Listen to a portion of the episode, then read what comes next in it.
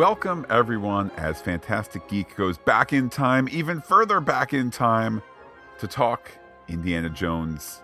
My name is Matt, and joining me, as always, is Pete. Hello, Pete. Hello, Matt. Hello, everybody. Here today to talk Indiana Jones and the Temple of Doom. Found ourselves with a couple weeks to fill before Star Trek Picard Season 3. This after having finished off the original trilogy of Star Wars films. And uh, actually, now we're running the sequel trilogy as well, so you can catch that through our pop culture feed. But we we gave you Raiders of the Lost Ark last week. We're doing Indiana Jones and the Temple of Doom today. We'll get you Last Crusade and Crystal Skull later at a soft spot in our schedule ahead of Indiana Jones and the Dial of Destiny later this year. And Pete, continuing to look at that calendar, last week we posted our uh, podcast for the Picard final trailer. Uh, and tomorrow on the Pop Culture Podcast feed, Pete, I think with great vigor and joy, we will be discussing the forthcoming DCU. That's right, Detective Comics Universe uh, slate of movies and TV shows uh, ahead of us giving one more Picard season three preview this time next week. That Picard preview coming on February 11th. Yes, with James Gunn still straddling Marvel, finishing up post production on Guardians of the Galaxy Volume 3, as well as digging into his new role there at DC, announcing that slate a couple days ago.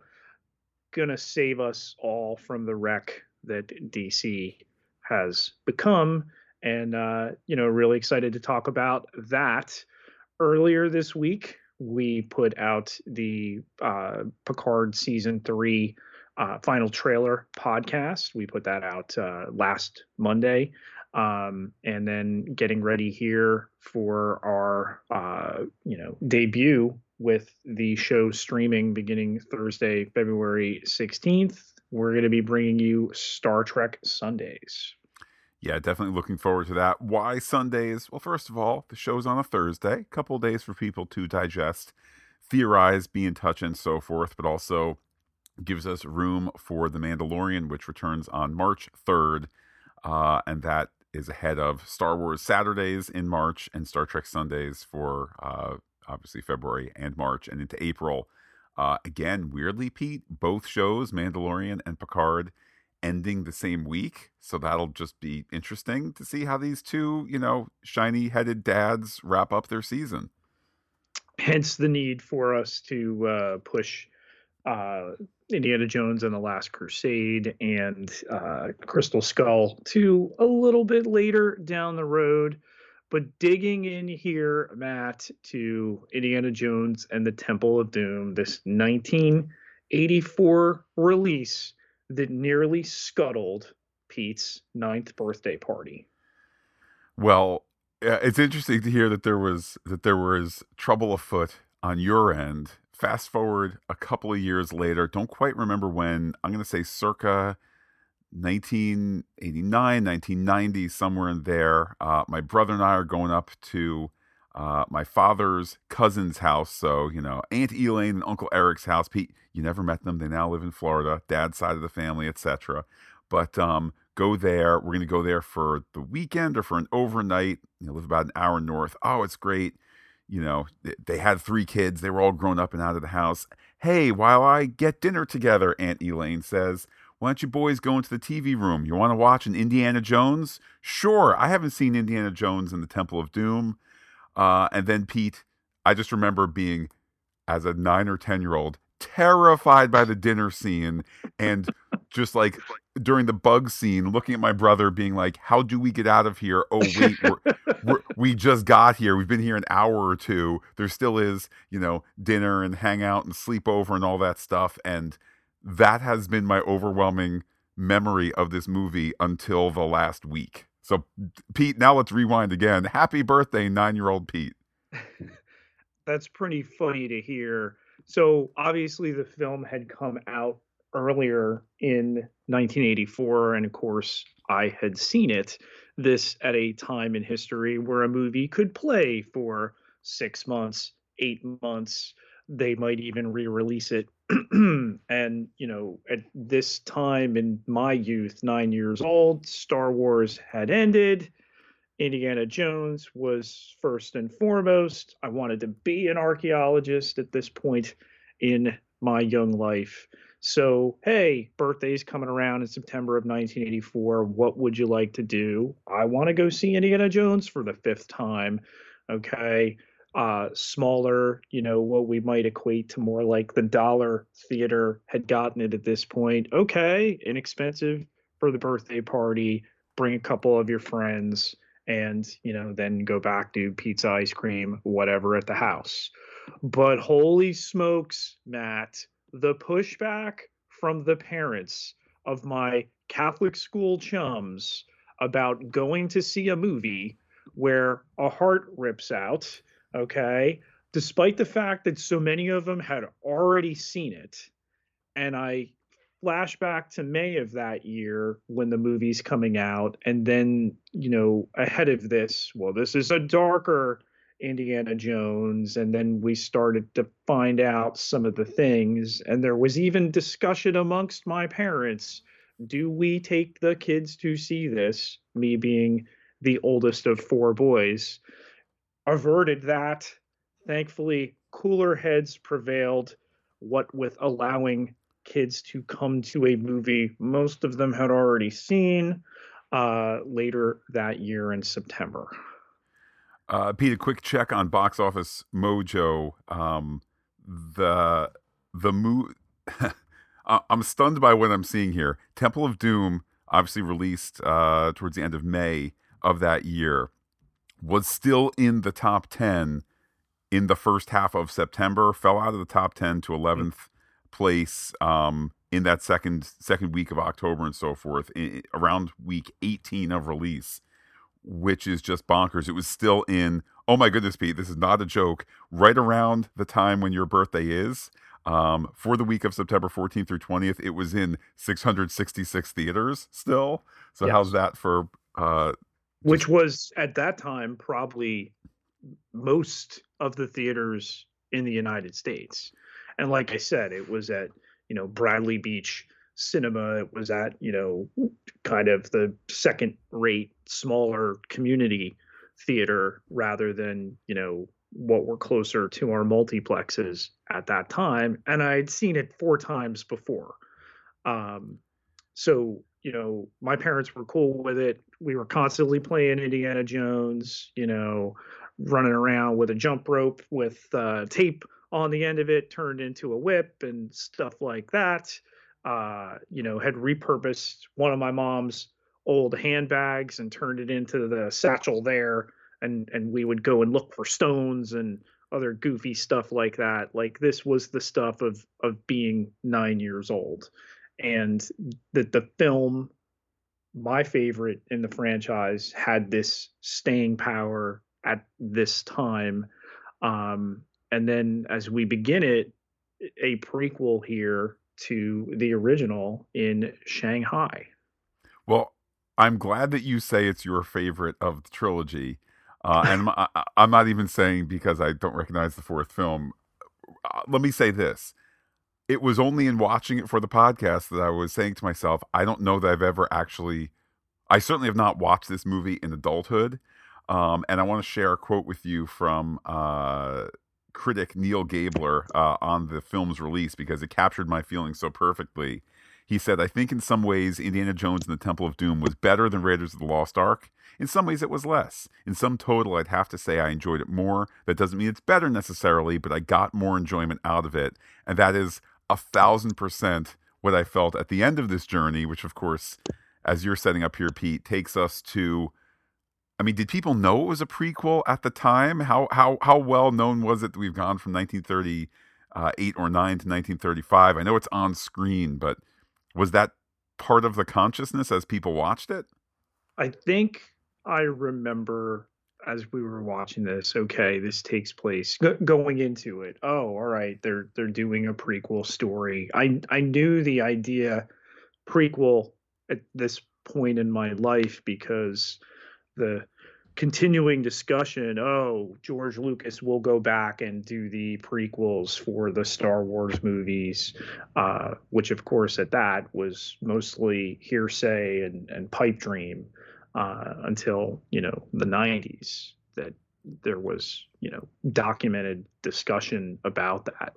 So i knew what it was and my mom was pretty plugged in on this stuff too, so I'm I'm pretty sure we had had that discussion. Okay, this is before the original, hence Shorty, hence you know different uh, love interest in the movie, um, and then you get the ultimate Easter egg, Matt. This is what an Easter egg is, in that the opening scene occurs in Club Obi Wan. I feel like I have a vague memory of seeing this on tape and maybe catching catching glimpses of it. Of course, it's only ever the titles are only shown outside. Um, it certainly is not front and center on the film, the widescreen version of the film, and so forth. Even now, I think it's noticeable enough where I think, and it maybe shows up two or three times where I think you're supposed to go nudge, nudge. You see that Obi Wan because it's George Lucas. Um, but what a, I mean, I don't know. Again, I don't know exactly what it would have been like to settle into watching this movie for the first time, having seen the first one a bunch of times. There's no other movies, there's no other TV shows, and so forth. But it must have been such joy. I know it was for me, even kind of knowing the general shape of the film, to settle into this big, fun, razzle dazzle musical number, mm-hmm. um, and presaging the plans that would reach fruition five years after this film came out. There's uh, there's Indiana Jones in the white tuxedo jacket with black pants and red flower. I mean, he is 1935 James Bond. The the idea of George Lucas saying, "Well, I can't get a George, I can't get a James Bond movie," and George says, "Well, how about how about you do this Indiana Jones thing?" I mean, here it is. This is a full James Bond esque type opening here.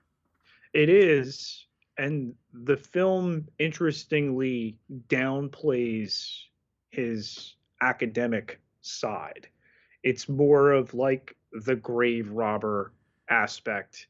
He's going to sell this MacGuffin to Lao Che and his sons here. It's not this belongs in a museum. And later on with the Sankara stones, it's going to again be, well, this will bring me money and fame not this needs to be studied. So the change happens in those adventures off screen. Um, and I would argue this is the most Indiana Jones of the films. I mean, given that it occurs chronologically first um, and how it informs the others going forward. But as you said, you know, all cleaned up in the tux. Uh, we've got Kate Capshaw just having sung in Mandarin.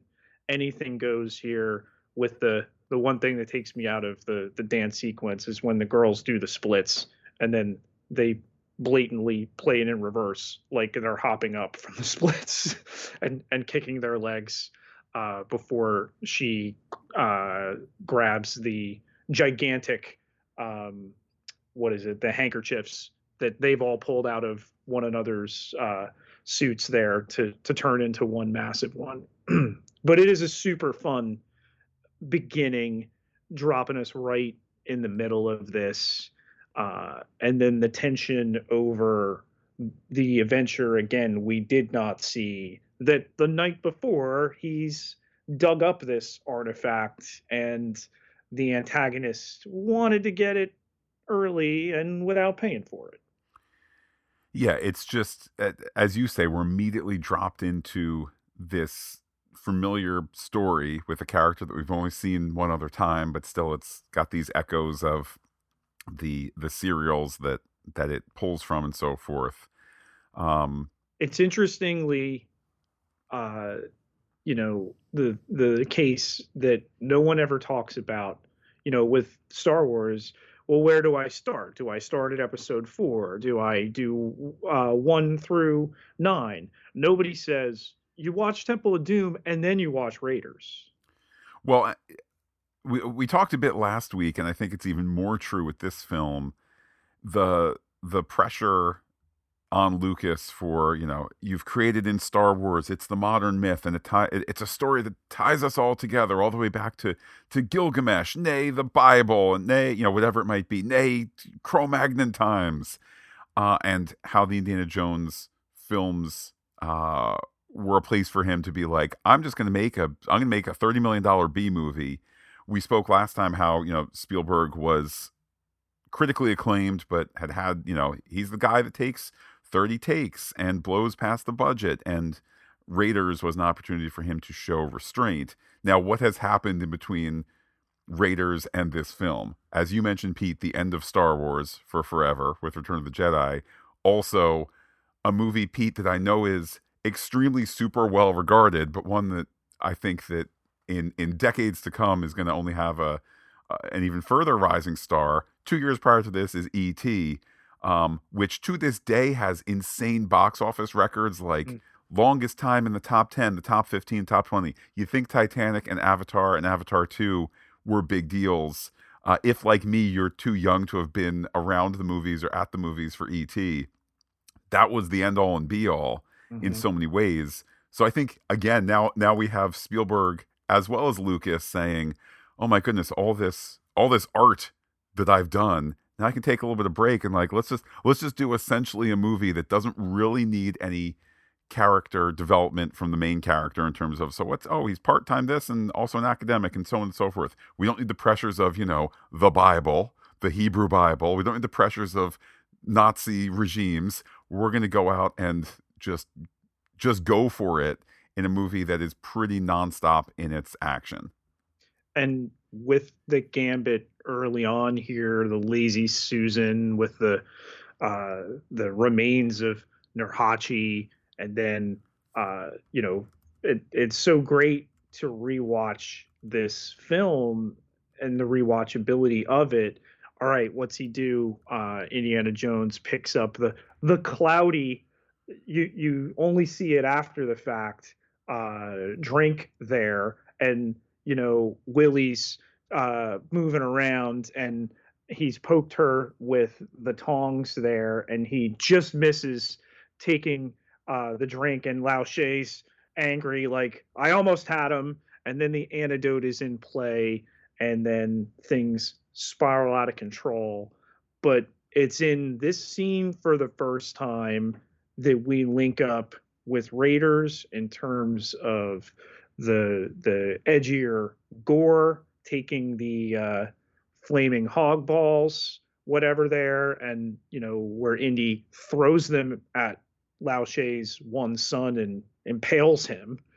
Um, and again, it's an early hint at the the type of imagery that would eventually lead. It's not this film. I had misremembered it for years. That eventually leads to the advent of PG 13 later the summer the movie was released, the first PG 13 movie being Red Dawn. Yeah, commonly misremembered. It, it is commonly misremembered that this is the first PG 13 movie. This is the summer that obviously this movie, as well as Gremlins, came out. And such was the such was the uproar for a movie that did 333 million dollars and was you know in the top three of the box office for 1984 such was the uproar that uh, it was Spielberg who suggested to the MPAA there should be something in between PG and R. And like two months later, so by the middle of the summer of 1984, they had established the PG 13 rating. Uh, then, as you say, Pete, the first movies to actually receive it, you know, far a bit farther down the pike. Yeah. But at this point in the story, uh, introducing um, short round, okay, played here by uh, Ke Huy Quan, who you know now we're we're in the days leading up, Matt, to when he's probably going to snag an Oscar. He's in season two of Loki, and somebody who nearly 40 years ago, I mean, 40 years ago, they're filming this movie, okay, uh, gets introduced in this and uh, we've kind of had with his renaissance here somebody who was pretty much doing just stunt work and has talked about how he couldn't get a job for so many years. Um, all this discussion now, well, hey, maybe Short Round needs to return to the Indiana Jones universe. Is he in this final film? If he is, great. We need to continue that. If he's not, maybe we need to spin him off on, you know, his own adventures. Maybe he needs uh, a series on Disney Plus. Pete, today, February 4th, 2023, let me make the prediction that there's only one person that the Oscars are going to want to present the Best Supporting Actor Oscar. I I would almost guarantee, you know, ladies and gentlemen, Harrison Ford when he walks out to deliver these Oscars, that's going to be because, you know, Oscar got ahead of itself a couple years ago with the late great Chadwick Boseman, who did not win Best Actor um, yeah. because you don't get out ahead too much to have your your magic moment. But you know, Harrison Ford, Oscar royalty, Hollywood royalty. Um, I would almost star of yeah. the millennium. I would, I would, I would guarantee that they will, the day the Oscars will really, really be assuming that Ke Huy Quan is going to be the one to take home that Oscar. Harrison Ford can be the one to deliver it, and if for some reason Quan doesn't win it, you can still have Harrison Ford delivering it, and it, it would be a lovely moment nonetheless. But hold on to your potatoes, Matt. Having crashed into the back of a car here, the reveal that there is a child driving the car. You know, we are essentially Willie at this point in the story. Okay. Little boy's got a New York Giants hat, not a Yankees hat like in the previous film, and like so many people misunderstand. Okay and the revelation that is this character and this relationship in the film. Yeah, and it's almost like where's my Temple of Doom prequel? Because I'd love I mean we get it in dialogue and you want to say, well this is Uber George Lucas to be referring to the part of the thing that you never saw, but in this case he doesn't intend to actually make it. Um, but one can imagine, you know, in the Indiana Jones serials, if you came three weeks ago, you would have seen this, but now that's now that's gone because it's a 15 part serial. Um, but again, just this notion of, as we're going to learn later on, he was a pickpocket. He was pickpocketing Indiana Jones. Family gone. Indy takes him under his uh, under his wing and so forth. Um, it's just it's a great it's a great character as you say, we're kind of suddenly injected into things. Um, we get some of the background later on, and uh, and unfortunately, no more at least so far. Holding out hope for June. A hero in his own right. Let's give this character, let's give this actor his own movie, his own show as this character. I remember, you know, your years later when you see um, Last Crusade. It's 1989. You've moved on. I'm five years older. There's a little bit of the, you know, Ewokization with Shorty. People were like, oh, they're trying to make it too cutesy, despite the the harder gore and violence in this film. Uh, so that argument doesn't truly wash. Um, but like, oh man, he's not in Last Crusade. He's not even referenced, you know, and and they've never done anything else with him yet. Super hopeful that's going to happen. Okay, but what does he do here? He's the wheelman. Uh, Indy takes the uh, the antidote. Willie's again squirming around in the back of the car, drops the gun. Okay. Uh, so, you know, checking all the boxes on this rollicking adventure Okay, even cram in a Dan Aykroyd cameo as we get into the fateful plane. Yeah, uh, which I knew to look for. I don't know that I would have. I don't know if I would have caught it. I mean, it, it's the strangest of cameos in that he doesn't even get like a close up where you go. 1984.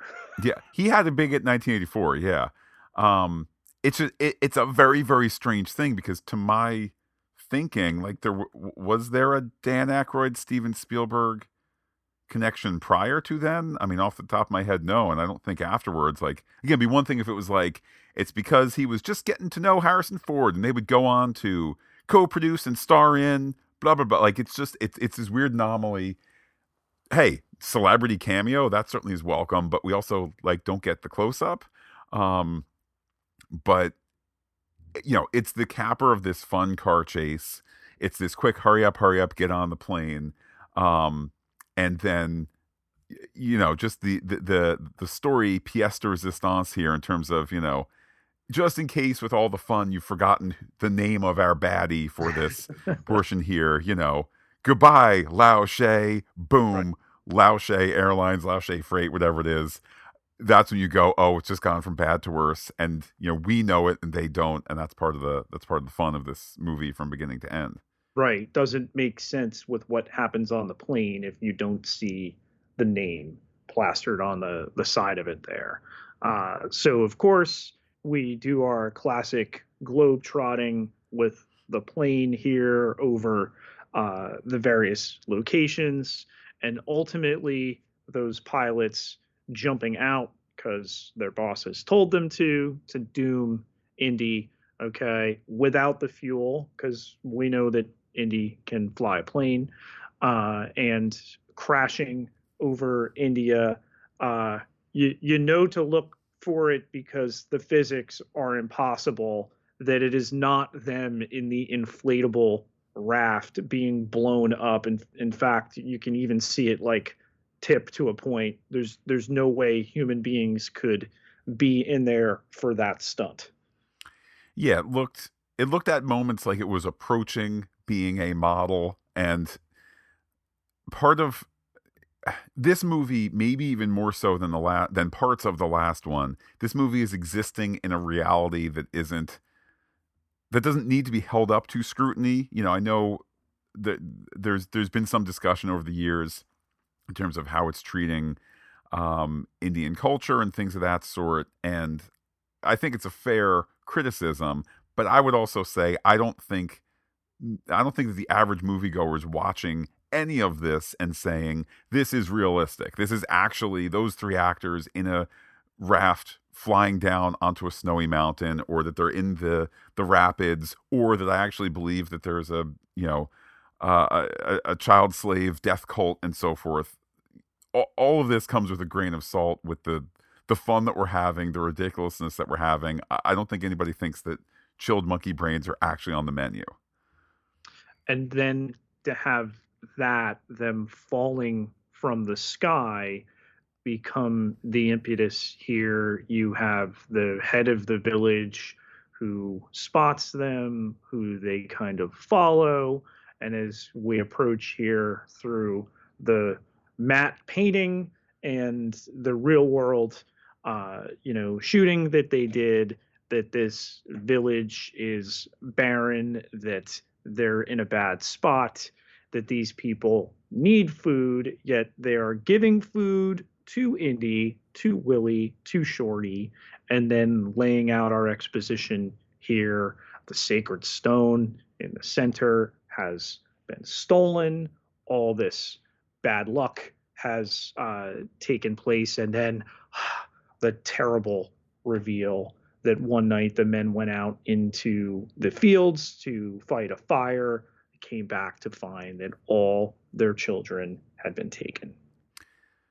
And I would say too, I, I was certainly not aware of concerns that short round was the the cutesy factor here. Um, but again, kind of but backwardly working on the story, if you're going to have all the children are gone and the ultimate through line that we care about is saving all these children as opposed to like hey it's cool to get stones bro but how does that compare to the first film where we're dealing with you know ancient ancient forces versus you know the nazi threat and so forth you have to have some oomph here. Okay save the kids save the day and so forth. Why not have a distillation of uh, uh, uh of kind of the the child? Maybe it's not a child from this village and certainly it's not meant to be but just to have the child presence all the way through. Um, it's something that makes sense, and I think that it's something that we're sympathetic to, particularly as you hear about the sacred stones and you know now we're back with that kind of you know phony baloney archaeological stuff of myth and legend and uh, trinkets and their powers and so forth. Well, the lore of Pankot Palace and that there's a new Maharaja who's uh, told them they will pray to their evil god that the that the darkness has spread again and they said they wouldn't and hence the stone taken there. And then you, you're kind of at a point of all right you hear this story and they think the villagers do that indy who they find out is an archaeologist because you know he's got this knowledge and he's got the get up and everything like that. Will he be the one to go do this for them? And then the further advancement of the story that one of the abducted children manages to escape to return. It's strongly implied he dies in indy's arms uh, but you know we're told that uh, uh, Shorty heard from him that okay, he was at Pankot Palace and he's got the little pictogram of the Sankara stones with Shiva and the laying out of this idea that follows through. We'll go get those stones, not just to save the kids, but the kind of greedy, materialistic aspect of this earliest Indiana Jones, we will go gain fortune and glory. And I know the, you know, the the Cliff Note psychological take on this film is, you know, on the heels of a, you know, divorce for Lucas and a, a crumbling relationship, uh, might have been a marriage for Spielberg. They got angry and they made this movie. Um, yes, it is darker. Um, I, I have to admit, I was surprised. I was expecting something worse. Again, I was watching this with nine or 10 year old eyes and, and having been horrified by it. Um, there's a Spielberg quote that essentially says, you know, with a sequel, if you do the exact same thing over again, then some people are annoyed that you didn't advance in any way. And then if you advance in any way, people are, some people are upset that you didn't keep it the way it was. I know Star Wars stays eternal in terms of its tone for the most part. I think there is something to be said if your if your core audience for this is the the Lucasfilm audience, Star Wars and Indiana Jones, you know, we'll throw ET in there though it's not a, a Lucasfilm production. Um, how much has your audience grown up since 1977 and how many of them can handle this movie as you know 9 10 12 15 20 year olds versus the perpetual the image of the perpetual you know 6 year old eyes wide open as the you know the the the ship is the little ship is escaping the big ship in the beginning of Star Wars. Um, this the, yeah, there's a slightly darker tone. There's some gleefulness in the darkness, but it's it's working even if both guys were sad because they got divorced.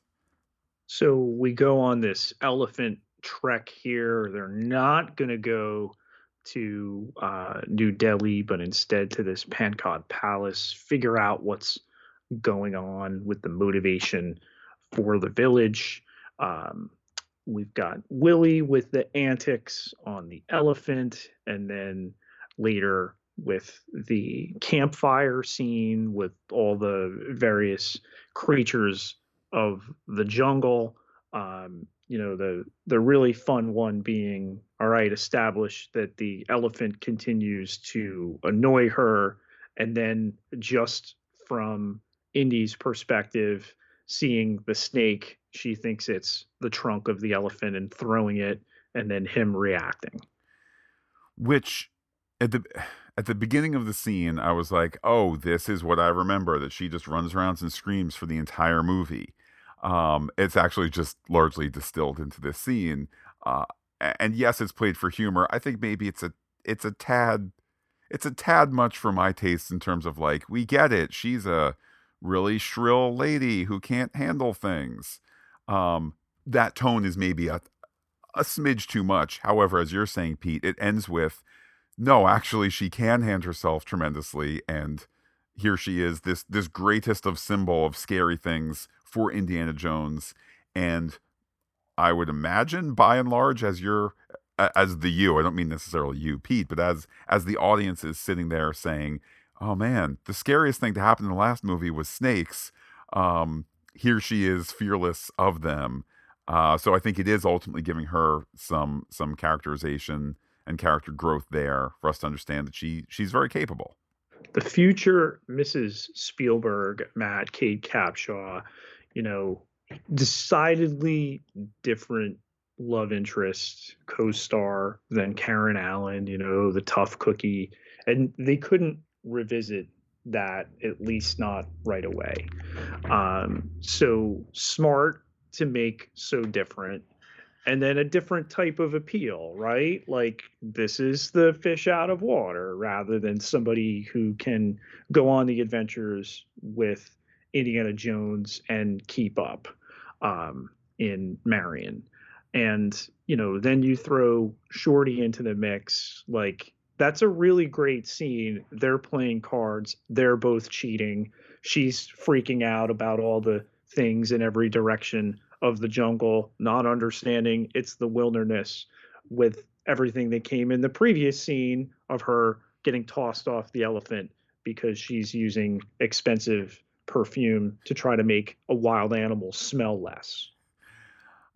And I think, you know, it's a great, this scene is a great reminder too. Uh, and, and this movie is a reminder that these were conceived to be the, you know, kind of, kind of in the cut in the same, cut from the same cloth as James Bond, and the audience has long since been trained to not say, but wait, where's the lady from the last one? She's not back in this one.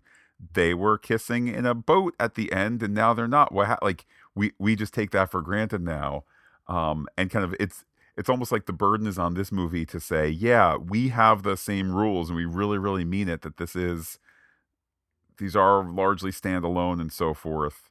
Um, and again, I I, I watched ninety five percent of this movie with so much glee because it's I, I, I think I like it better than the first one. But we start to really ramp up at this point in the story. You know, there's vampire bats, despite John Williams' really rousing score. You know, Shorty's theme being what is really done throughout the uh, journey here, and then with the arrival near Pankot Palace uh, of fingers, severed fingers around this statue that Indy doesn't want Shorty to see.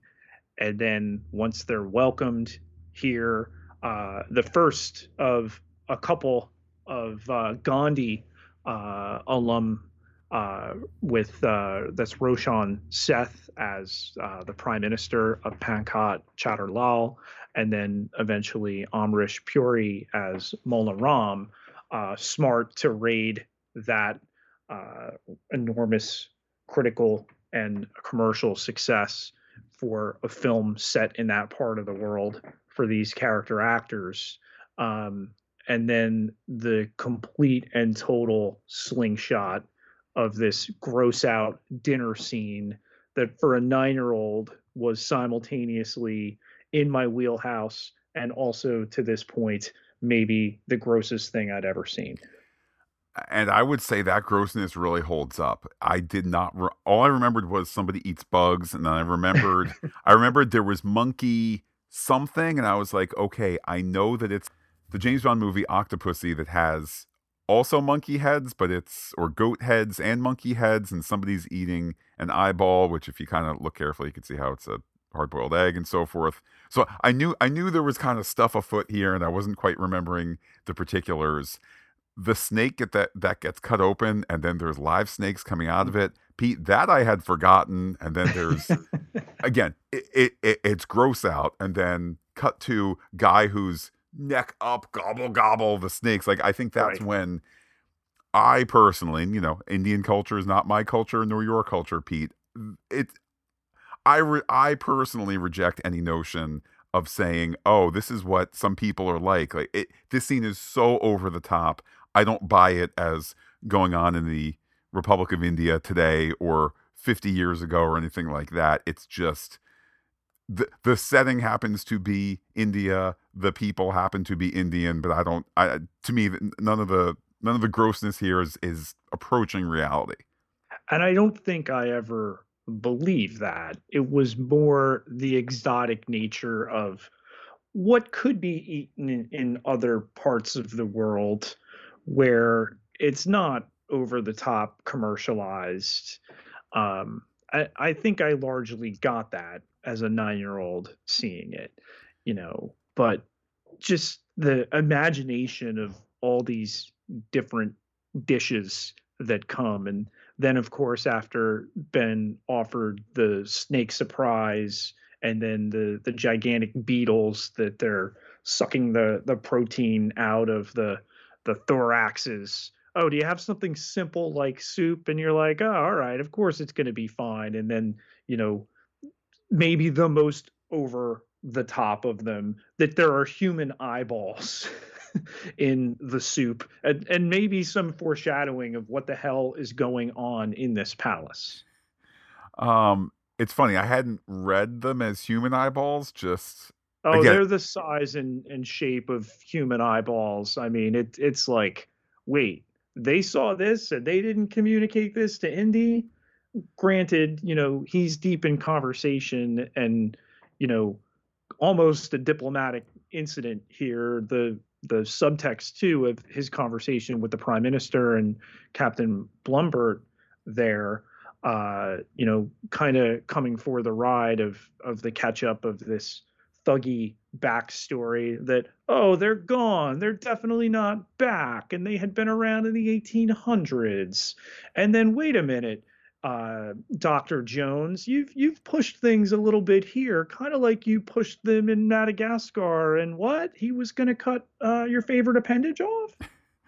Um, uh, while I don't need to see that particular scene, hey, where's that Madagascar prequel and so forth? um, uh, why didn't they explore that in the Young Indiana Jones Chronicles, which now, by the way, doesn't exist on digital and hasn't for forever? Uh, maybe that gets figured out at some point. But um, I don't remember very fondly. Like, I remember that being a big deal when they came to ABC, but I remember watching some of them and being like, this is not Indiana Jones movie exciting. It's week to week. It is watered down. It, it's just not as good, and I have not seen all of them. That's my recollection as well. one where uh, um, Harrison Ford appears with a beard. I, I did watch that. I remember that being an enormous deal and being really let down by that. Um, and for people who haven't seen it, it was a weird experiment in that some episodes were with Indy circa age 19 with one yeah. actor, and some were like circa him circa age nine. So you watch the uh, I have to think of the years here. You know, you watch the kind of because I think as a as a kid, there's a World War One trench story, but then next week it's like the Roaring Twenties and Papa Hemingway, and then you're back to 1918, like it, eh, just stuff like that, where it was tonally it was weird. Um, but I guess Pete, back to the tonal weirdness that we're enjoying of this scene, where, where as you say, um, while these increasingly gross things are served, and we get to chilled monkey brains, um, there is that conversation at the head of the table, um, which, again, at any point, Indy could have looked over and been like, "Oh, she's not eating, or she is revolted, or there's trouble afoot." again, this movie is there, there, there's a gauziness to this movie that I don't think we buy as full reality. We know that we're here to have fun. You know, it's this. It's like a la any roller coaster type ride. You know, think mm-hmm. of the, the the Jurassic Park, Jurassic World ride. Oh no! What do you mean we're on the wrong track and we are headed inside the power plant? Like, yeah, that's part of the fun is knowing that there's trouble afoot.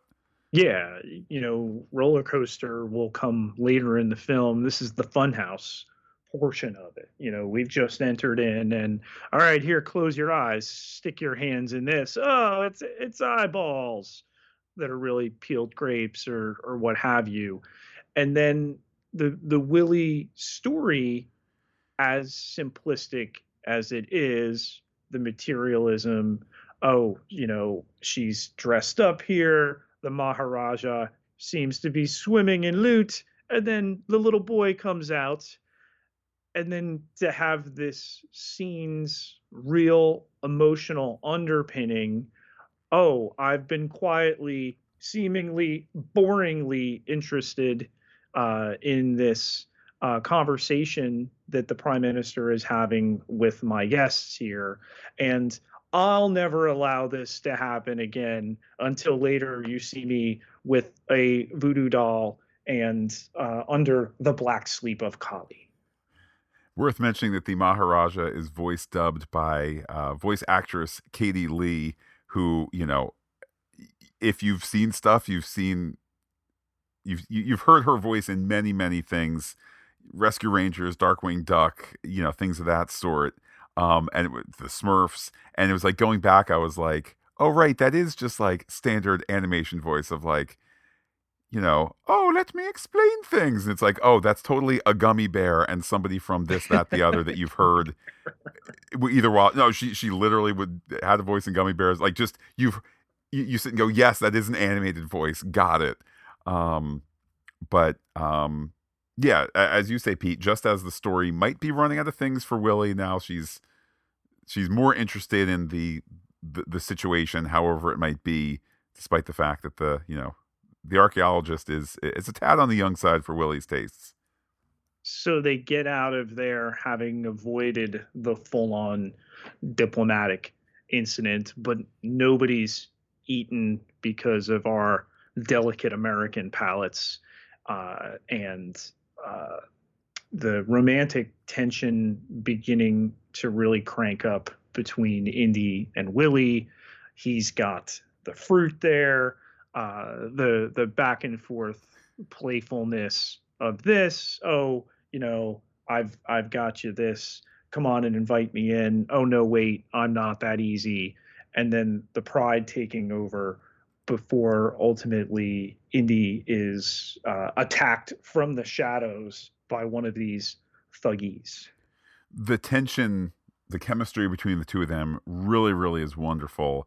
Um, Spielberg, I see you taking the bite of the apple is Indiana Jones, and she wants to take a bite of the apple and so forth. Gotcha with your sim, uh, symbols and so forth. Um, the whole countdown of the five minutes and and so forth. It it does such a service to the character of Willie Scott because, you know, despite the fact that this is our second Indiana Jones movie and she was not the action adventure person in the opening scenes and so forth, and earlier she was screaming over all the creatures of the night and all that. It's showing that at their heart, at their core, these two are equals. Um, and then the the fight scene that you referenced there, Pete, the fight scene is fun. You know, again, some of it kind of that classic stuff, you know, with the shadows and so forth. Um, and again, leaning into that, you know, they didn't call it PG 13 yet, but the way that that scene ends with the whip and the guy kind of pulled up into the fan and so forth, it definitely is kind of one of those moments where you go, ooh, yikes, like that. Like I felt that one. It's funny that for a film that is regarded that they dropped all restraint and went full gross out, which we're heading towards with the Temple of Doom ceremony. But there are a number of times, this being the first, Indy tossing the whip into the fan and um, Shorty looking away because this man is hanged. And later on with Indy in the mine when uh, the chief uh, guard, played by Pat Roach, the same stuntman actor as the big bald headed German mechanic from the original film, um, gets pulled into the, uh, the the steamroller crusher there, and there's the first little bit of blood, and uh, everybody looks away. Indy looks away. Willie looks away. Like, this is too much for us, and we will merely imply the gore and the gross out. It's interesting that they toe a line there, you know, but a but a heart a still beating heart coming out of a chest, um, which was very realistic for the time and something that I'm making the decision as I'm watching for the first time. Do I watch this or do I cover my eyes? Um, I think the effect by and large holds up even now. I mean, if you know it's coming, in, then you could then be like, oh, I'm going to see where it's fake. And it's like, that's like the guy's face panned down to his chest, fingers on the chest. Cut to something else, cut to the fingers entering a slightly latexy looking chest. Like you can you can break down the pieces. Yeah. Sometimes I mean look, every every movie with a budget as big as this, almost 30 million dollars in 1984, every movie should be you know, kind of held to the highest standards. Um, is every movie made? Is every movie in 1984 made for us to pause it in 4K on a 70 inch screen TV? You know, no, like some stuff can just go by quickly. Um, while we're on the topic, if if you'll pardon me take me taking things out of chronological order here a bit, um, maybe four or five months ago, I saw on YouTube, you know, special effects breakdown of stuff, and one of the scenes they broke down was the the cart scene, and they're you know they're pausing and they're like, all right, here's where it's this, here's where it's that. They were finding they were finding some of the seams of it with that knowledge, and I didn't remember like, oh, it's this shot, it's that shot. Just knowing knowing they didn't build a giant thing and it was all real, knowing that there were some special effects there. For the cart scene, aside from some rear projection things, I'm hard pressed to say definitively, I mm. know that this is a model, that this yeah. is an animation, that this is a this, that this is stop motion. It's really, really well done. And I would say back to the heart here. Again, you watch it at full speed the first time without being a cynic aside from saying I don't think they actually crushed a dude's chest and did this for real, aside from that, I think you're hard pressed to sit and go, that is fake. The really ratcheting up from film one to film two of the succession of set pieces that come later in these movies. I mean, that's really the hallmark, right? And I would argue to this point in succession in you know the second half of this film the way that the story rockets from okay the the bug hallway and the unfurling of of that. Oh we're stepping on fortune cookies. Those aren't cookies okay but they don't freak out. And then they get in the next room that's going to crush them uh you know first trash compactor style. And then the giant spikes come. So the potential not just for death, but that it's going to be nasty to look at. And then Willie, for the moment, saving the day. Again, the fish out of water's got to go through uh, the awful room of all the different bugs and the grossness and the the visceral thrills of that. Is it a little, you know, take out uh, type of stuff when we've got the if it's not a stuntman, it's it's just a dummy with a blonde wig shot from the rear of like the the giant uh, millipede going up the neck and all that as she's trying to reach her arm into the to the right no your other right hole there to pull the lever and to free uh, Indy and Shorty. It is, but it really worked for the time. I would argue it largely holds up there. You know, we had to have some kind of booby trap in an Indiana Jones movie, and for Shorty to first trigger it, you know, stand back after he had gotten them locked in there, and then uh, Willie to come in and do it again, and then the physics of just getting out of there in time before now we are in the Temple of Doom. Couple of thoughts. First of all, I would have said that the booby trap was the statue and how they first got in, but I digress. uh, I'll take your word for the description there of the bug scene because I just legit, I was like, I know it's coming. And as soon as it was like, wait, what are we stepping on? Fortune cookies? I was like, hey, I'm putting the blanket over my head and I'm gonna I'm gonna keep listening and I'm gonna wait until I'm sure it's over. I'm not I'm not looking. Even now? Even now, even oh, now. Wow. Um I and I will say this: that scene in particular. However, I think it's true for the rest of the movie that I also you know watch with my eyeballs. Um, I'd like to make the I'd like to make the un um, the unscientific argument, the un, unmeasured argument. Is this the best score by John Williams? And let me say why I ask that. He's so obviously he's so great with all these iconic themes throughout the ages, uh, throughout his entire career, and probably you could easily say, but here's 10 different movies where the themes are better and so forth. And, and I would grant you. But to hear him play, to hear the music and the sound effects and the dialogue in that scene, um, I think captured his his score, his Oscar nominated score, which you know can't rely nonstop on um, uh, on the Indiana Jones theme for every moment. It's kind of playing the emotion of each scene, and it is such a lush, rich score. And again, that's not to take away from I think Williams's greater strength, which is having different themes that describe, having different light, leitmotifs that describe characters and situations and places and so forth. He has less of that here. We're with Indiana Jones the entire time.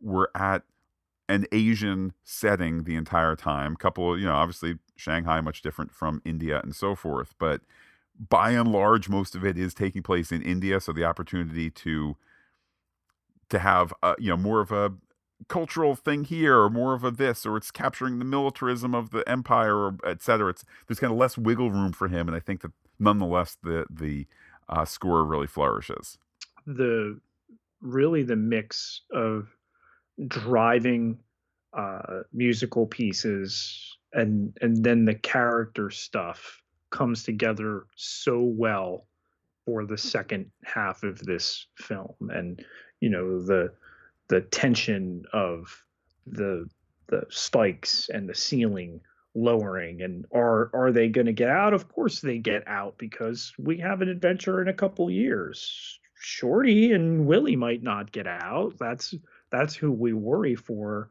in this film obviously and you're not going to kill off the titular character in a prequel um, but the the way that it plays out and now you're halfway through the movie and uh, all three of our characters are now us watching this ceremony play out.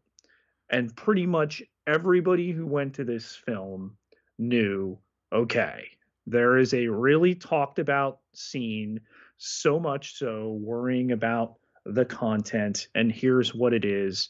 A heart is pulled from another character's chest. There was a lot of worry on the ground. Do they do this to indy?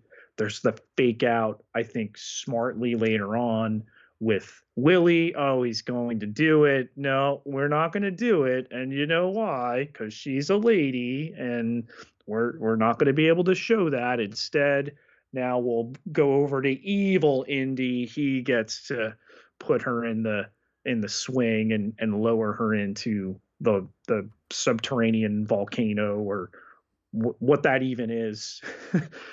it's funny, you know, so many of these things in this film in particular get no explanation, but we buy the idea that they're sitting on top of some kind of swirling magma thing, the the physics really defeating it but you know all right there's a there's a river of lava between where the worshippers are and where the officiants of this odd exotic ceremony uh, are.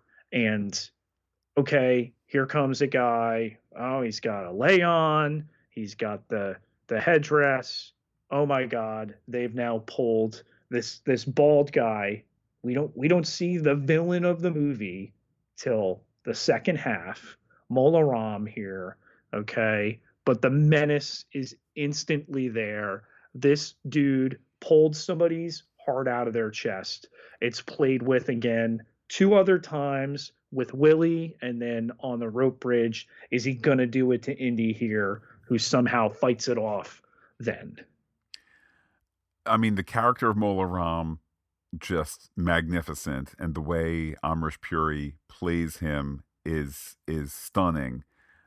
Had this movie been made a couple of decades later, um, I mean, I feel like Amrish Puri would have been would have had more of a uh, a crossover to Hollywood because he's just he's fantastic. I would I would have loved to have seen him in, in a variety of roles, I know that his um, certainly he did not he did not lack for a resume in Indian cinema and theater and so forth, 450 roles and so forth. So certainly had heck of a career for his uh, passing in uh, 2005. But he's fantastic, and have to mention, I mean, this set, what a set! Mm-hmm. And you could, ju- I mean, I could just imagine, you know, if this was being made today. All right, here's the minimal thing that you build Right. and then here's where you green screen and here's where you set extension meanwhile because they built this thing all right there's some there's some length of of of tunnel that indy and uh and willie and short round take so they can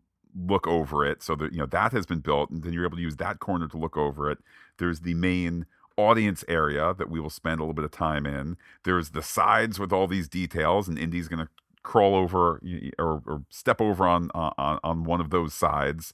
There's the whole platform area that then when the camera is turned around and we're now looking at the the audience area and so forth. Just the every musicians in there, right? There's a little Yeah. area where they are. It's a super complete and extensive and really imaginative set out of a nightmare you know? The the kali statue with the skull and the arms and the, the chains uh, go up to the arms and then you've got the the other skull where the three sankara stones that they have so far are um, and that indy is there to steal them uh, now they've stolen them themselves so you know it, it's it's kind of that Robin Hood trope. Uh, but he he takes them because they leave them unguarded, which is a little bit of a hole in the in the logic there. But it is their temple. Okay, imagine them secure, but what stops him? He hears the screams of the children and goes deeper in. Meanwhile, Shorty and Willie are caught right after that. He doesn't hear their screams. Okay and then uh, we have Indy really forgetting himself, seeing the children whipped, beaten, uh, trying to stop it, and then getting caught cold in his tracks. Yeah, and insofar as part of the mission brief of this film is to, as with the first one, string together a bunch of action set pieces. Um, I think it's a really smart story turn because we can trade in the vagaries of black magic and things of that sort. Um, to have him captured, to have him, you know, in, in, in an appropriately drawn out and gross scene. No, he's not going to drink the the stuff from the skull, and then the the stuntman in brown face, which maybe that's one area where I'll say in in the land of India, you couldn't find a six foot three muscle guy who can also do you know you you could choreograph a stunt fight uh a stunt scene with um so some some if, if I was lovingly able to overlook it in the dinner scene here, okay, a little bit less so, but just the whole, you know, finally it's poured in there and pinch the nose and, and all that. And oh no, we've lost our hero from the scene. Also mentioned Pete, you know, I'm not, I'm not, uh, I'm not, I'm not watching these movies for any kind of beefcake here, but you know, Harrison Ford at this physical peak here. You know, he gets whipped.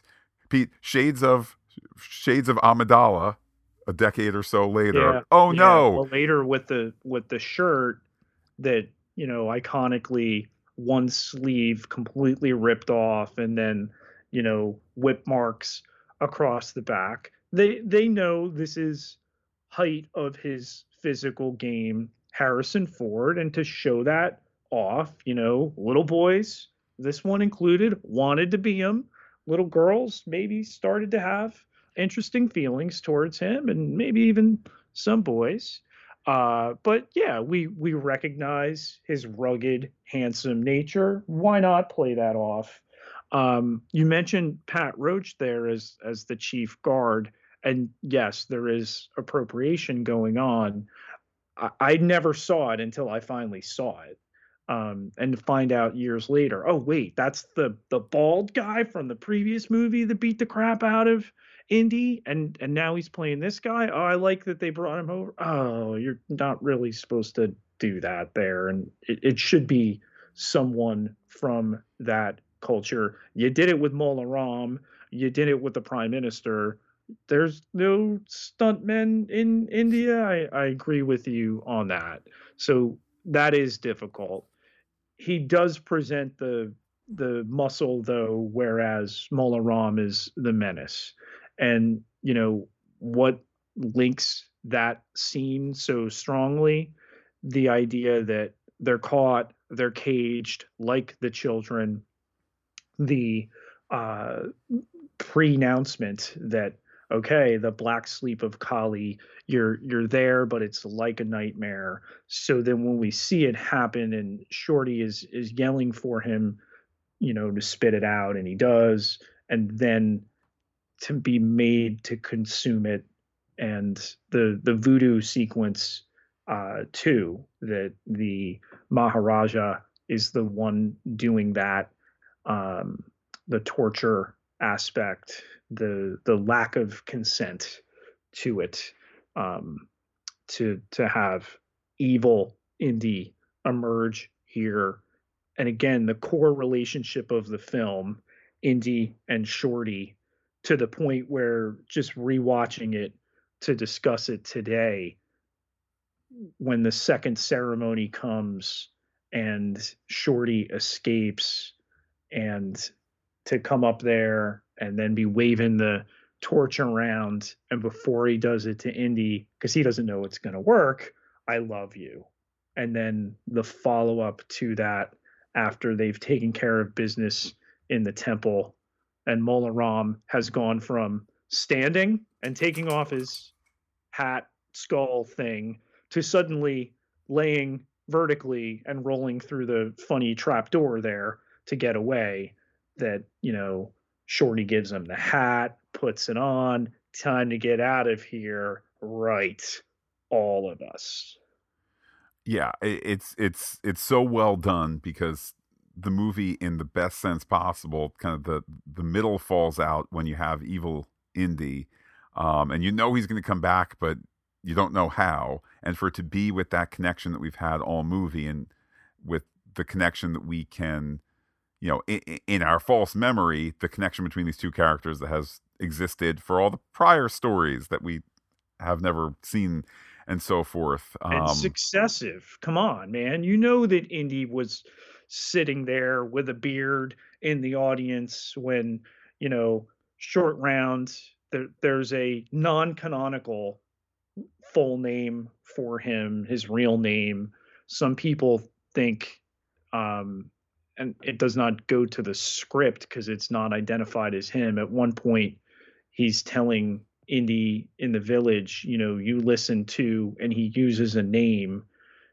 The implication people have made is that he's saying his name, that he's speaking in the third person. You listen to me, um, you know, and you'll live longer. Uh, but you know, the, those adventures again in between those gray areas that they maintain a lifelong bond that Shorty's still in his life because of this connection. Other than his father in the films, this is the character he is arguably the closest with. He's got the love hate uh, love relationship with Marion. Um, Matt's favorite character, uh, Mutt, I'm sure later on, you know, when we discuss that. Okay. Uh, no, I, I think he's, you know, Shorty's the the son he always had. Look, uh, when you proposed we do the Indiana Jones movies for this little space in the schedule, and I was jokingly saying, you know, but not the fourth one. Hey, you want to, Pete? Next week when we do the our final Picard preview, why don't we just do Last Crusade? So then we've done the three, and we might run out of time for the fourth one. While part of me still stands by it, it. I was expecting a different movie out of Temple of Doom. And I, again, I enjoyed it so very much. I don't think I'm going to say the exact same thing for uh, the fourth movie, but I'm, if nothing else, I'm going to try to convince you there's some value to it. yeah, if nothing else, I'm I'm ready when the time comes. I'm ready to give it a fresh look. And if worse comes to worse, it's just you know the same two and a half hours of I'll use the I'll use the Peteism. If it's just two and a half hours of soup sandwich, I'll take it. Um, just just just because maybe oh maybe it'll be something even approaching my Temple of Doom experience. This movie that I just enjoyed so so much.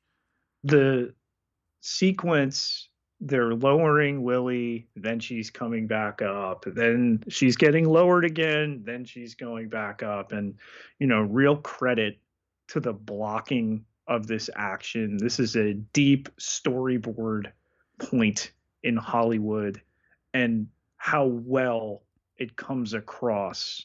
We really worry for Willie. Uh, and then there's the way that they smartly put the flowers on her. And even once she's saved, she's uh, burned around her face with uh, the way that they use the makeup. Um, that's something that as a child, I really bought that she was just in this, uh, you know, area where she was going to be lowered into a, a swirling volcano. Um, and, you know, it, it still really holds up. It does. And I think, you know, they built, I don't know what came first the plans to film on the set or filming on the set. I, I mean, obviously the plans came first, literally, but just the point being, they spend so much time here in the story. I think part of it is because of the fidelity of the set, and obviously, you know, it's a it's a different set as she's being lowered down and so forth. But if you're going to commit the time to be in the Temple of Doom, which is a contrast from the prior film, that really, really is globe hopping, and you know, if your if your tramp freighter submarine scene doesn't really sing, all right, edit, you know, 90 seconds off of it, keep things moving, bing, bang, boom. Before you know it, you're in a sub dock, you're in the this, you're in the desert, you're in a different desert, you're in the Star Wars Tunisia desert. Like, move, move, move. This, I mean, yes, there's a lot going on in the titular Temple of Doom. And uh, to a point, Pete, I remember as a kid, I want to say maybe it was like the P uh, on PBS, there was a behind the scenes on how this was made. So it would have been after the movie came out, but certainly before I saw it um, and I do remember them doing it might have been pre-visualization of the cart chase with models or it might have been some of the model work that makes its way into the movie but i have this memory of like wow steven spielberg and george lucas they do all this work to make a movie and being really enamored by that. Like that that is my first memory of the film. Hey there's this cart chase in it. There's a certain point here after the fight with pat roach and so on and so forth, where I was like, this has been such an adventure. They're going to pop out soon. I had forgotten that there was going to be a cart chase, which is like the signature thing in the movie, aside from the flaming heart scene. I was obsessed with this film when it came out. And like I said, went to the movies five times to see it. Anything I could consume that had anything to do with this, uh, you know, I did. And the amount of uh, you know, if not storyboards, making of footage, all this kind of stuff. The the one thing I've never dug into, they they did a compilation. It's just the first three films. It's probably why I won't, you know, purchase it. But they they did a making of, whereas uh, they did one for each of the original Star Wars uh, trilogy films they put all three Indiana Jones movies in a similar, uh, you know, making of book. Um, and I've seen bits and pieces of it. I've never uh, read it start to finish, and because there's two movies that won't ever be in that book, it kind of holds me back from it. But this was really comprehensively made, lovingly done.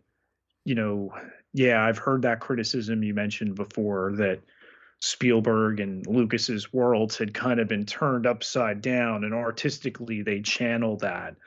I don't I don't buy that. I, I think they just wanted to double down on this adventure and how crazy and over the top can we make this that each sequence continually outdoes the previous. Um, you know, it's it's amazing how much this film moves and what these characters go through essentially in like days. You know the the chase at the beginning the plane crash swept up into this mystery now chasing these stones and and having to escape themselves. And to wind up now uh in the slave children's crusade portion where all right indy and shorty and willie are going to go down there and they're going to free them all. That driving beat which for my money is the favorite of many to come out of this by john williams with the you know the the sounds of hammers and metal clanking and all of that. And you mentioned the temple set. How about this mine set how about this physical location they created in London, okay, that you never question that you are not in a subterranean mine with the the gigantic bucket that is fed water and the different le- levels and layers. You know the the mine shaft leads over here and you've got the ladders and you've got the the planks as walkways that he swings from one to the other. Like you just want to be in these locations. Yeah, and again, it's an example. Kind of as I think back, oh, maybe, maybe that central mine area, it is just, just in quotes, one big space, but because they've committed to building it and to filming multiple scenes in it, of course, it has the walkway that zigzags, and of course, it has the big tank that's not just there to add something that's not, you know, rock and mine equipment. You know, it's a major story piece as they prepare to flood the mine to to to get the goodies out and so forth. You know, it's just use, using it and using it and really committing to saying this is an important portion of the movie here. Um, and then that's even before we get, you know, we get to that cart chase, which I'll just say again, I was watching it with that critical eye. I was not going to pause. I was watching it with that critical eye. And again, with the exception of some of the back projection stuff, which, you know, there's, there's, there's not a better way to do it back then. You've already shot stuff that's impossible, you know, stuff that you actually put your actors through. You're going to put them in front of that. Okay, that is what that is. That's not going to look 100% until uh, Lucasfilm and ILM come up with a better way with the volume and LED walls and all that. Um, and even five years from now. Yeah. Even some of the water like you know famously water does not miniaturize so that's why oftentimes water effects look fake. Mm-hmm. um i think that they planned the shots around the fact that some of the water that you know that that that, that they knew the water wouldn't be miniaturizing despite the fact you had a wonderful miniature set.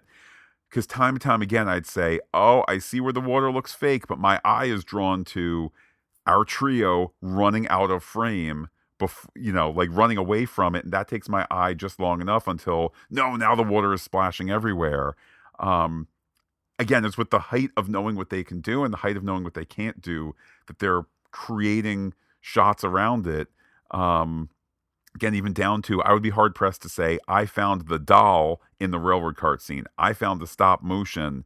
Um things like the cart leaping from one tr- you, you know one set of track to another okay, that does not look a thousand percent real. Also, like I think we can all agree, what are the odds? It, if you happen to do that in real life, it would mm-hmm. still look fake because our brains just know the chaos of existence and so forth. The so physics of it too. Yeah. Like would mine carts travel that fast up the, you know, the the peaks and valleys that are laid out in it, and then that whatever volcanic elements in this subterranean location. All right, you have the temple that's built over it, and of course they smartly uh, transition into these uh, mines that they're digging for these other two stones and the gems to support their cause. Uh, but to have the the uh, carts travel fast and then to make the the use of the brake and the breaking of the brake part of this whole sequence have you ever played the um the atari arcade Indiana Jones and the Temple of the Doom, Temple N- of Doom game? No, definitely not. Uh, you should make a point to, and anybody, if you haven't ever played that, And it is a wonderfully done game. It's a little repetitive and it is challenging, uh, but really, really good. I have, ooh, I've spent a small mortgage on that at uh, points in my life, and then you know it, it's never been directly ported over to a video game system, but there are ways to play it. Um, watch somebody, I guess this is, I can't believe I'm going to say it and advocate for it. Watch someone play it on the YouTube, Matt, um, and and you'll see like what a great job they did bringing this film, these action sequences, uh, you know, to a video game, to something you would play.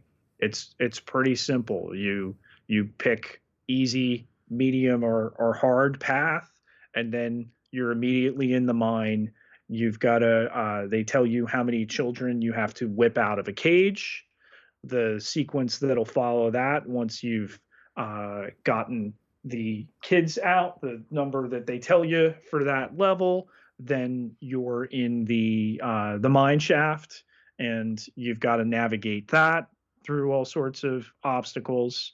And then you go into the temple of doom and you've got to steal a stone and it repeats that pattern three times because you got to steal three stones and then you wind up on the rope bridge.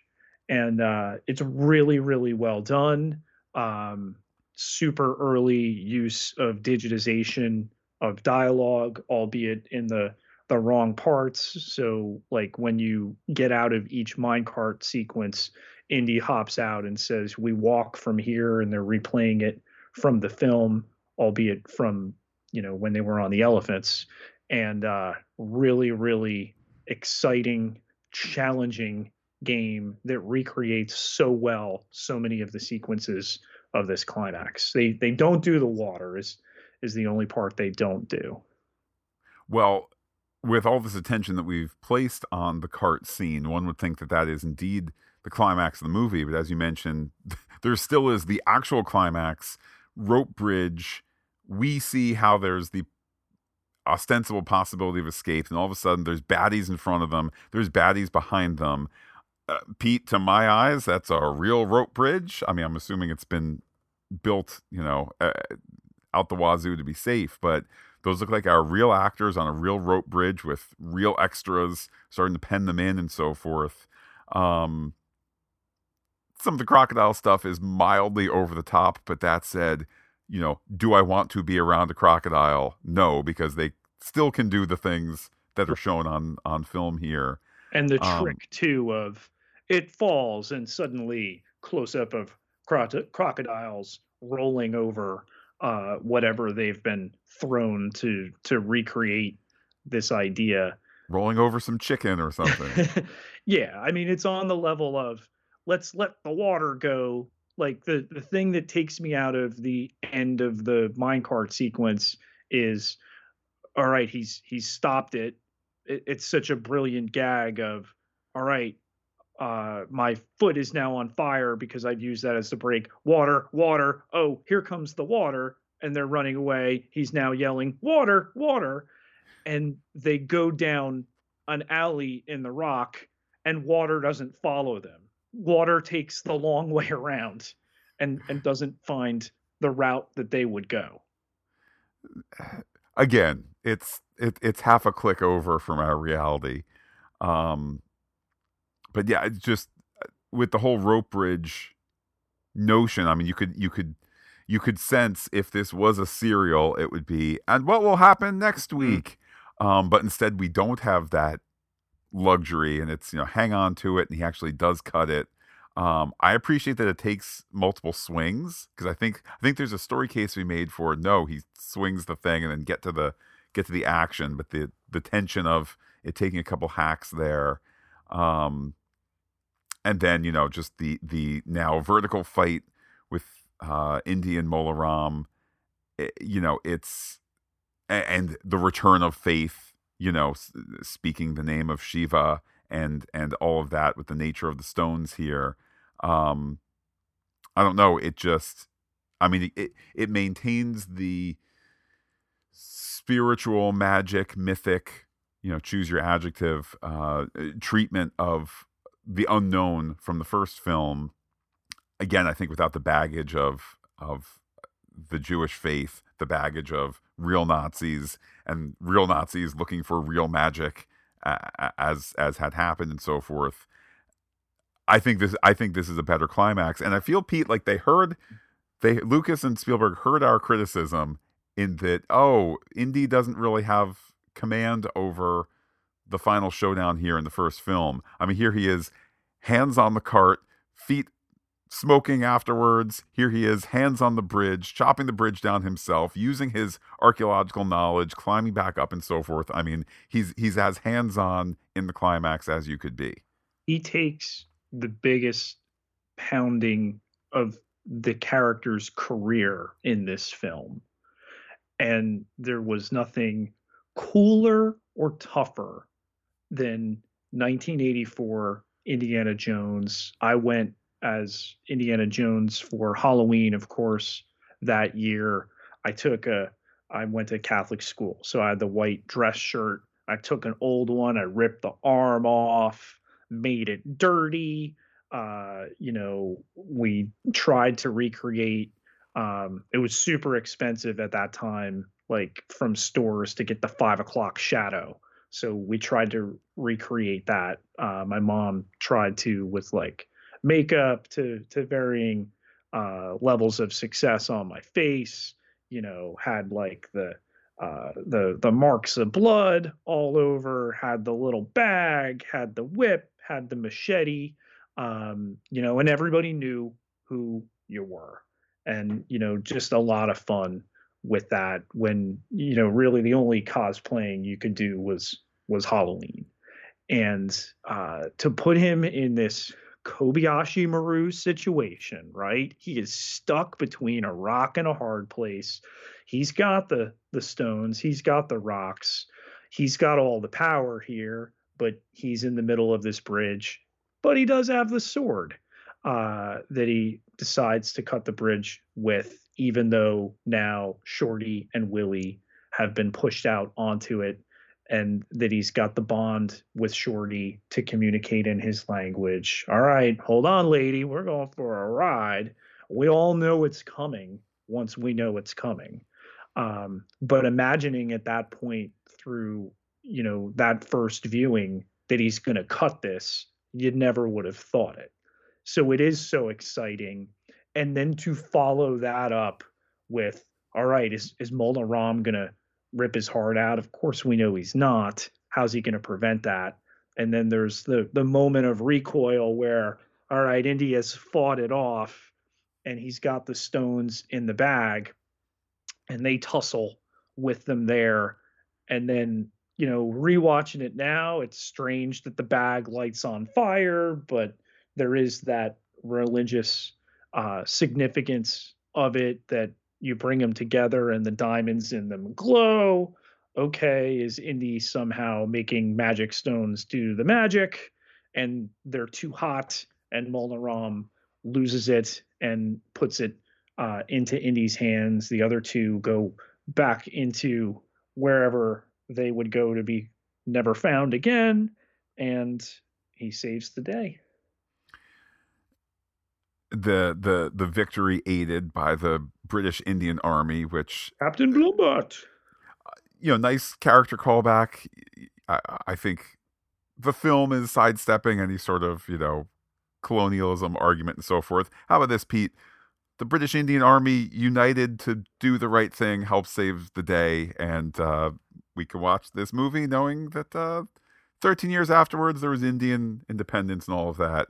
Um, and then the return to the village, bringing the children back. I mean, eh, again, I think that it is a fair criticism to say the last film, not only is Indy not that you know he doesn't really have his hand on the football um, for the big showdown, but then in the falling action afterwards, as we wrap things up, you know, you know he sorry the what's the phrase smart men what what is it who who is it who's taking care of the ark top top man, right? Like, hey, you're now We separate from. Facebook, Matt, after we we posted that last week that the this podcast has top men.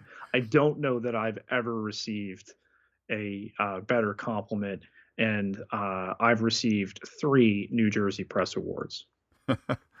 um, but just the you know, Indy definitely. In, Indy is the top man at the end of this movie. Here, there's children reunited, families put back together, you know, cheering and so forth, even down to a sweet camera move where uh, I think it starts on Shorty and then the camera pulls back. You can kind of see where where Harrison Ford and Kate Capshaw have been leaning back and they come together once the camera's together so that they can embrace or smooch or whatever it is.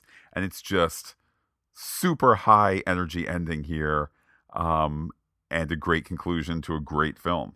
Really, an end credit sequence of its time, the action going directly into the credits rolling as opposed to fade out, credits roll, or something like that. And even the aspect ratio kind of changes. Um, it it is of its time. It really does look that, but it's also uh, timeless in a way. You know that that Shorty, uh oh, mushy part coming. You know I've lived through bugs and fingers on statues that I wasn't allowed to see and nearly getting crushed and a heart ripped out but I'm to cover my eyes when Indy and you know uh, the lady are to kiss.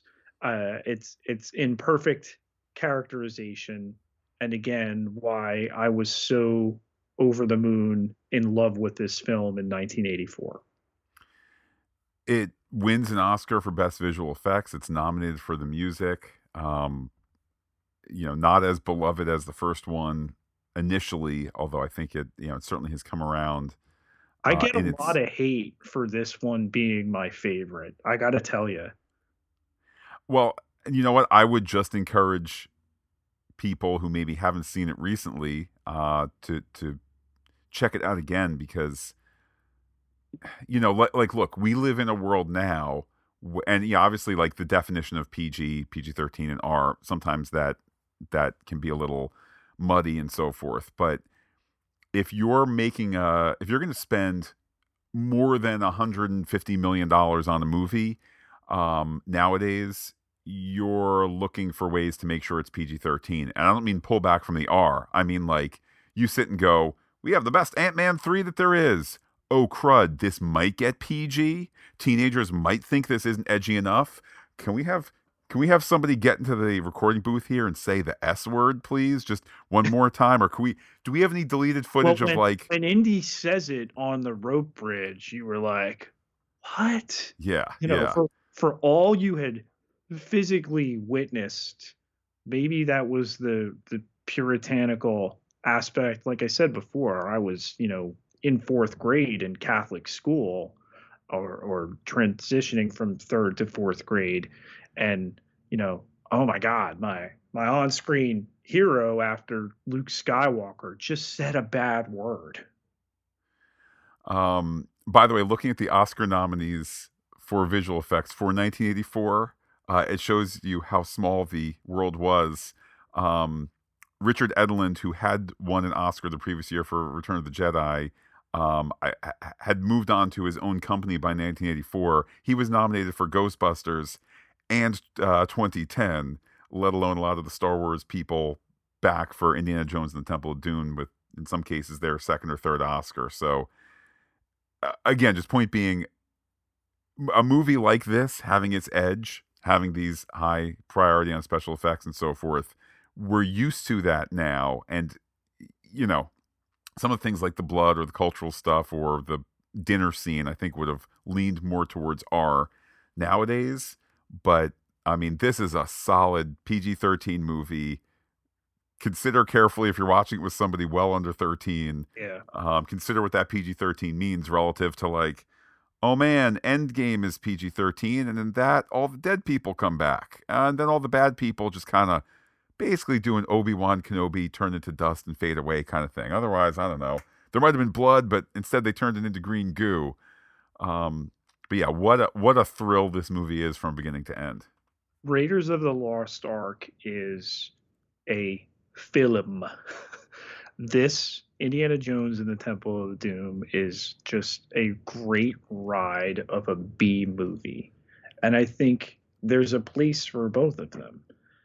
You could not have made this his first outing.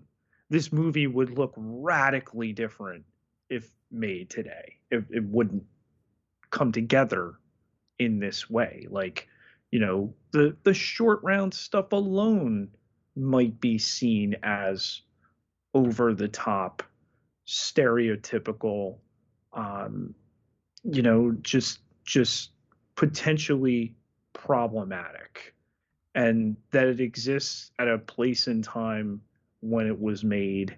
That's why it would be so interesting to return to his character and like what ultimately goes on with him or even is established to have happened and that's the end of it you know i'm i'm so glad that they've you know been upfront with the decision that there will never be another Indiana Jones that they're not going to pass the mantle that it will be Shia LaBeouf. Or you know there were even discussions uh, you know floated could Chris Pratt, thank God that's not going to be the case, come and just take on the hat, the mantle, and and continue these.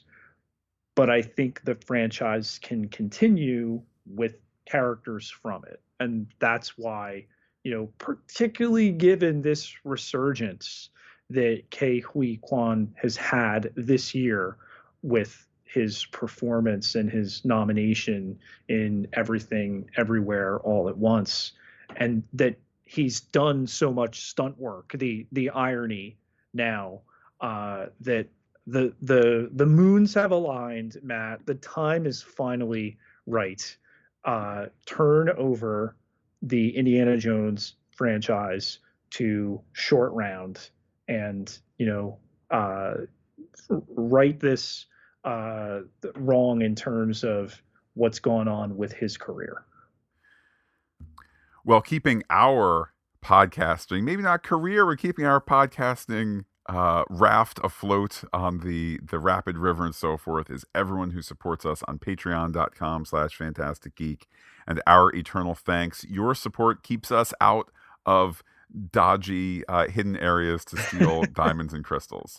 Yes i don't have to uh, go and uh, find MacGuffins and then sell them for diamonds uh, to uh, shady underworld types because people go to patreon.com slash phantastic geek and they choose the level at which to support our expeditions all sorts of levels to choose from but it only takes a dollar a month to get you into our very own Temple of Doom. Can't contribute right now. We won't pull your heart out of your chest, but we would ask you to go to Apple Podcasts and to leave us a rating or a review to any of our 33 podcast feeds. And Pete, let's keep the conversation going, whether it's uh, talking about Star Trek Picard, which we'll be podcasting in the next couple weeks, whether it's the return to Lucasfilm adjacent stuff with Mandalorian, whether it's ahead of Dial of Destiny in June. Uh, I guess we'll be talking about the other two Indiana Jones films, uh, or, or oh, indeed, we Pete, will. If there's the request that we continue this long and strange journey of Lucasfilm, maybe maybe past all of those things that I mentioned, at some point we get to go to the new trilogy? Question mark. The Howard the Duck trilogy. Oh, that bombed. The new trilogy Willow that didn't bomb like Howard the Duck, but did not make Indy and Star Wars money. Yikes! What are we gonna do? Radioland Murders? Question mark. Uh, Pete, maybe even one day Lucasfilm will return to its Indiana Jones and Star Wars roots. I don't know. Um, but Pete, the discussion for all of those, how can people be in touch with you on a prominent and still, as of today, existing social media network? You can find me on Twitter at Pieter, P I E T E R J Ketelaar, K E T E L A A R, 12,733 followers. Can't be wrong. And while I'm personally on Twitter as Looking Back Lost, do be in touch with the podcast. Comment on phantasticgeek.com. Check us out on Twitter, Instagram, and Gmail, where we are Phantastic Geek as well. But wait, Pete, there's more. facebook.com slash Phantastic geek all one word with the p and the h like it today the pop culture podcast journey continues tomorrow as we talk about the DCU. That's right, the brand new DC Comics cinema universe that's coming soon. Uh, and of course, pre- preparing for Picard next weekend ahead of that 10 episode run and our podcast therein. For now, though, Pete, I will say adios to all listeners and give you the final Temple of Doom word. My professional name